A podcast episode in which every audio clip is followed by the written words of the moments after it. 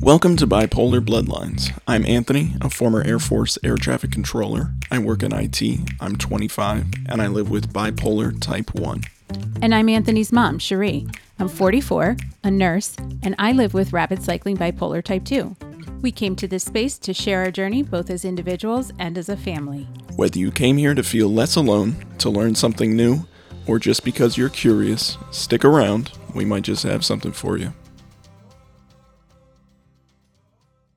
Hey, Mom. Hey, Anthony. So I was thinking we could talk about medication. Last episode, I asked you what questions you get asked the most about your bipolar, and you said that people almost always ask you whether or not you're medicated. So I thought we could talk about what our experience with medications has been. Yeah, I think one thing off the bat that's really important to understand is there's no cure for bipolar. And even with medication, it's not necessarily going to negate all your bipolar symptoms. It's not going to make you not bipolar. Um, I think a really big part about what medication does for me and what I hope it can do for other people is it kind of rounds your peaks and valleys so that they're not so drastic each time. It's a more manageable swing. I agree. For me personally, um, medication has not brought an end to my bipolar episodes, but they are much fewer and farther between. And when I do have them, they're not as intense as they would be if I weren't taking any medication. Right. I think that's the advantage of medication is it makes it more manageable. I think that there's a lot of misconception around what medications actually do for bipolar and people who live with a mental health diagnosis in general. And one of the criticisms that I've gotten quite a bit over time is that medication is cheating. That if I changed the way I eat or the way I exercise or the way I pray, that my mental illness wouldn't be as severe as it actually is. Have you ever gotten that kind of criticism?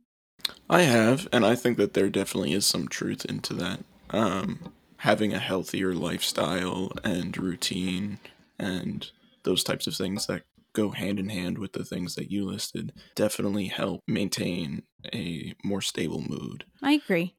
I think also there are some people with other types of mental health issues um, and maybe milder mental health issues who can control their symptoms just doing those things without medication. But for a lot of people, medication is something that they actually need. And it's a journey to get to the right med and the right dosage. It took me um, a couple of years. And over the many years that I've known that I had bipolar, there have been multiple medication changes, and each one of those is excruciating.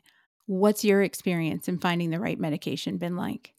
Um, I've been on a few different medications. Uh, my first medication I was on for only a few months during the first few weeks, it did help me feel a little bit better. In hindsight, I think it actually just made, made me manic. Uh, large life changes like that, like getting diagnosed and starting to take medication for the first time, those are events that can trigger a manic episode. So, in hindsight, I think that's what's ha- what happened there. And after about two or three weeks, um, I crashed. I was feeling worse than ever before. So we got off that and I got on a different medication. From there, you start off on a low dose, you go up. That takes time. So I was on this second medication and I wasn't really feeling anything. So we kept going up and mm-hmm. up. And then I started to feel a little something and it got a little bit better. So we ended up stopping. And then over time, just the effects that the medication had definitely diminished. Hmm. The positive effects? Yes, the positive effects of the medication started to diminish. So we ended up getting on another medication and that medication it didn't take very long i think after about two increases i ended up just sticking with that dose and the previous medication and that's what i'm on now and it's definitely helped me with my stability with my sleep with my energy throughout the day. Yeah, I hear you. For me, the multiple med changes over a couple of decades has sometimes just been completely exhausting because when you start a new medication, chances are you've already been on something. So you have to titrate down the old dose because you can't quit cold turkey. And then you have to start taking the new dose but a little bit at a time so that you can find what's the right dosage. So for a period of weeks to months, you're going with a subtherapeutic dosage of something that may or may not help you when you get to the right dose. Um, and just knowing for me, when I'm taking that subtherapeutic dose, I'm more likely to have an episode or a rage outburst. And I know that it's going to be some time before I feel like myself again because I'm taking subtherapeutic doses of medication. That was just, that's a really difficult adjustment, but something that, you know, I have to go through periodically.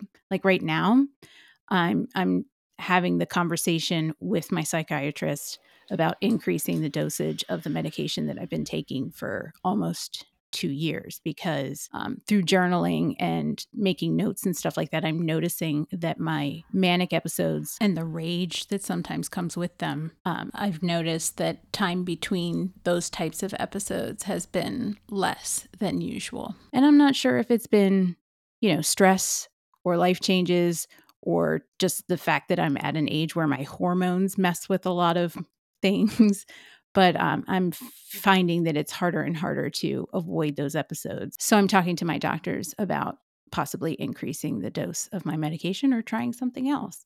But that's part of the journey, though, don't you think? Being willing to try something new. Yeah, I think the the whole subtherapeutic dose thing is very difficult because when you're taking a medication and you know it's supposed to be making you feel better and it's not and you just have to keep taking it and you wait for you know weeks until your doctor says okay we're gonna double the dose or wh- whatever they decide to up it by and it's it's really difficult it's it's a lot like going on a diet and not seeing results mm-hmm. for weeks and weeks mm-hmm. and just knowing that you have to wait the weeks and weeks that's really hard I think also this is something that kind of goes through my mind pretty frequently when you're on medication, and this is something that people have asked me before or told me. Um, how do you feel about medication? Is obviously messing with the chemicals in our brain, right? Mm-hmm. So, are you really your true self if you're taking medication? That's an interesting question. And when I get that question, I usually offer this analogy. Most people understand that diabetics have a disease where their body doesn't make enough of what they need to live. Their body isn't making enough insulin to manage what they eat and drink and do in a day. And diabetics supplement insulin to solve that problem. And I take medication to supplement the the stuff that my brain doesn't make very well. Like my I sometimes tell people my brain has a wonky recipe for keeping me even keeled. And I have to supplement to make sure that my brain can do what it's supposed to do. But I have encountered people who have very strong opinions about medication for mental illness specifically. And what I find is people who feel that way, in my experience, generally don't argue with the analogy of diabetics taking insulin because that's something that they need to live. And that's what they've told me. Well, diabetics, they need the insulin to live. But here's the thing my brain needs that stuff to live. Your brain needs that stuff to live too. Your brain makes it right, and mine doesn't. So, store bought is what works for me. Have you ever encountered that kind of criticism? Here and there, but I think most of the time I'm pretty calm and kind enough that people aren't in my face about it like that. I, I mean, do you find that the more open you are about sharing your bipolar diagnosis, the more people are feel free to share with you their opinion on things like medication and how you should treat yourself? I think a big part about sharing stories like that is people tend to try to relate or say they, say they understand. I think that's pretty frequent. Or they'll be like, oh, like my brother is bipolar mm-hmm. or whatever. And I think either way, it's it's good to just open that conversation up. And whatever gets everyone talking about it is just going to make it more understood. And you got to do it just one person at a time. Yeah, I agree. It's worth having that conversation because those conversations matter.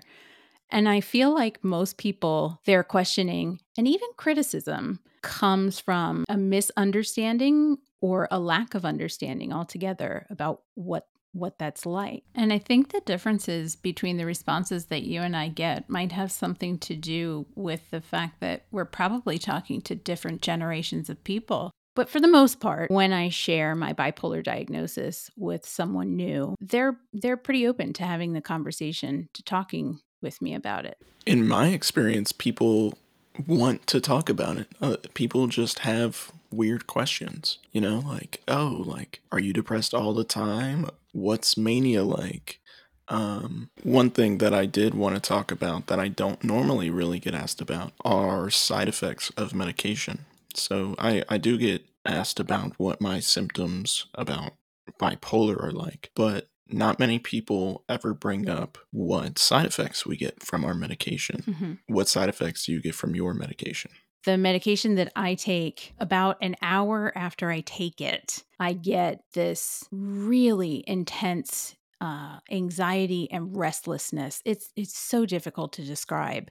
It's almost like restless leg syndrome, but all over my body. And I have the need to move or pace or clap or move my knees or my feet or something. Like there's this nervous, anxious energy that is so uncomfortable. And it happens about an hour after I take my medication and it lasts for about an hour, hour and a half. And, you know, I've over time tried different things to make that less uncomfortable for me. And I have found that crocheting through that period of time, the repetitive motion of crocheting eases the discomfort of that particular side effect to the point that it's bearable. Um, and I mean, that's one side effect. There are other side effects, but that is the one that affects me the most. But even though it's intense, this medication is still worth it for me to take because of the difference that it makes in my ability to function every day.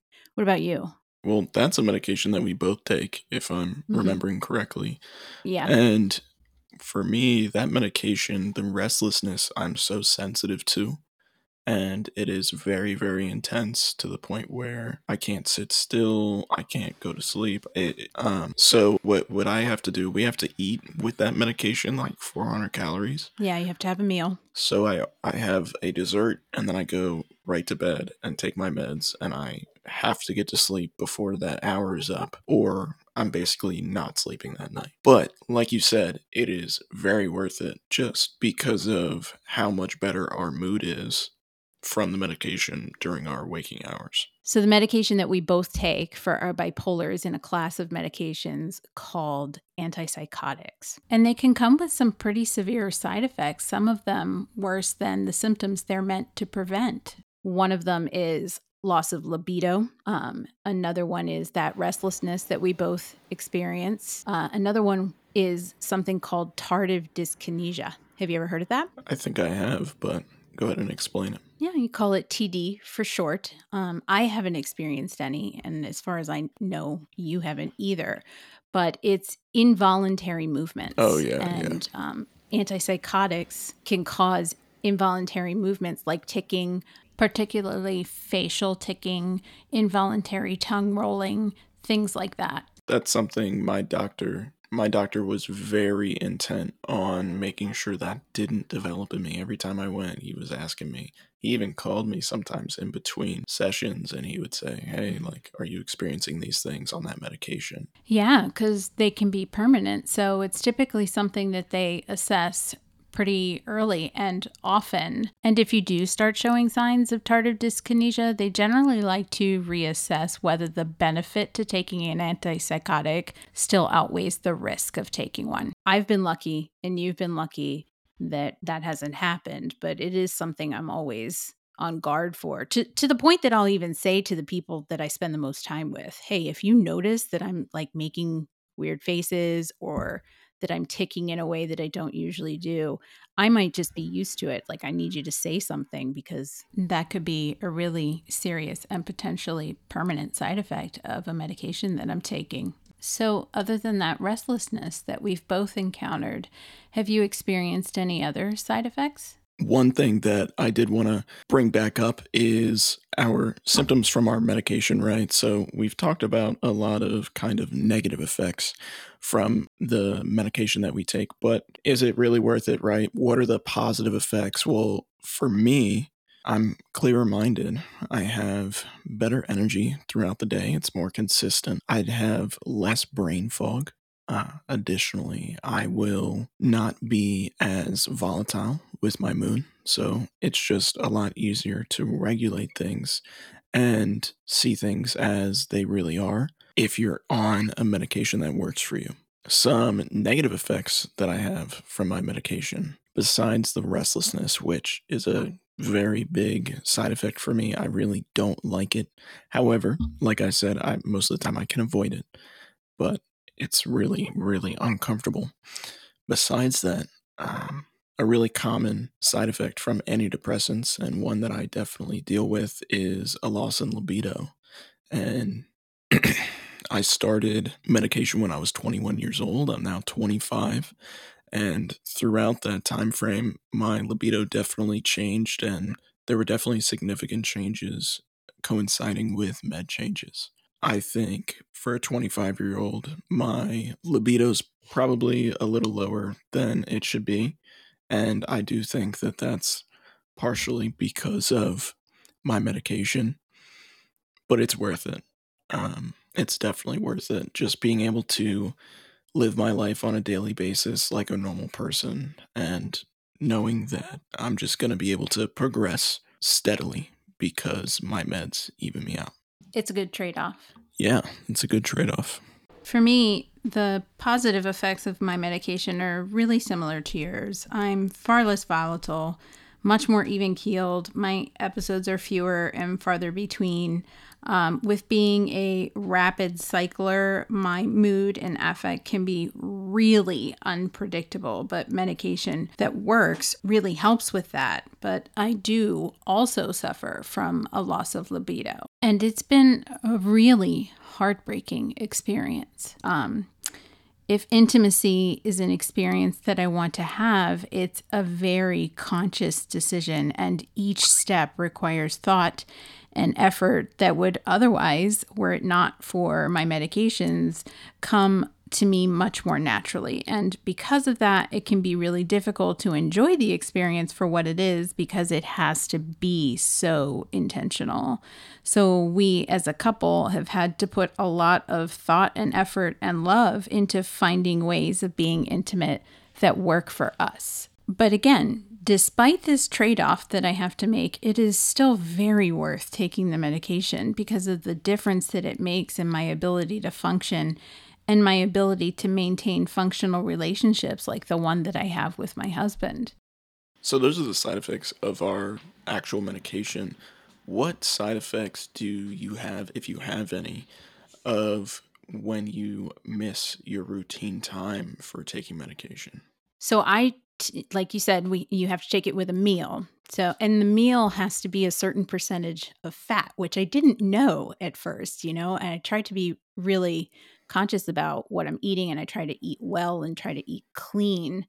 But um, I started noticing, and I said to my psychiatrist that I feel like my medication works better when I eat dirty. Like if I eat a a big burger or something like that, I feel like the next day my medication works better but I generally take it right. with dinner. And if I don't feel like I got enough fat with dinner, I'll have a dessert or a piece of candy or something like that just to make sure that there's, you know, enough of what that medication needs because it is a fat soluble chemical. Um, so I have to eat enough fat to do that. But if I don't eat enough fat, or if I miss taking my medication, the next day it feels like I haven't taken it at all and it's it's really hard to get through the day what about you? Yeah, I definitely feel the same thing. I had a schedule that was rotating on and off and it was really really difficult because it would my my med times would completely flip-flop during the week. So either Oh, you mean your work schedule was inconsistent? Yeah, okay. Yeah. So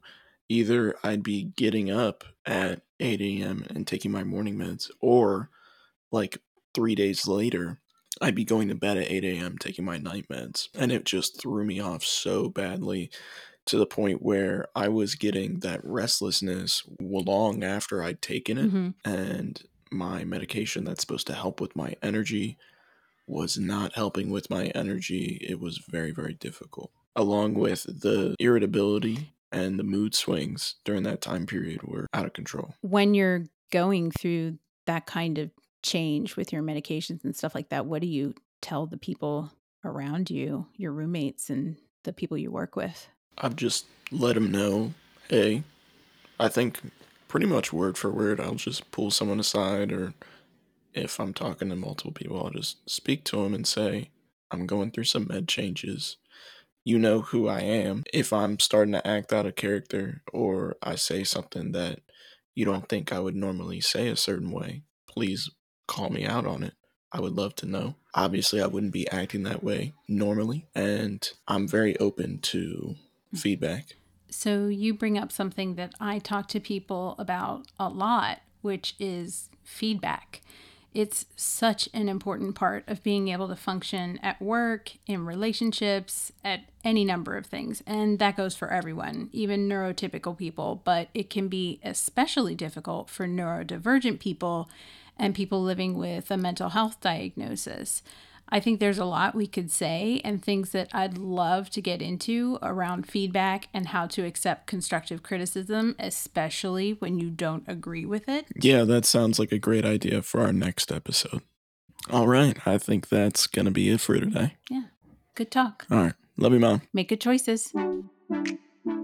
Thank you for listening to Bipolar Bloodlines. You can ask questions or suggest topics for discussion by reaching out to us at bipolarbloodlines at gmail.com.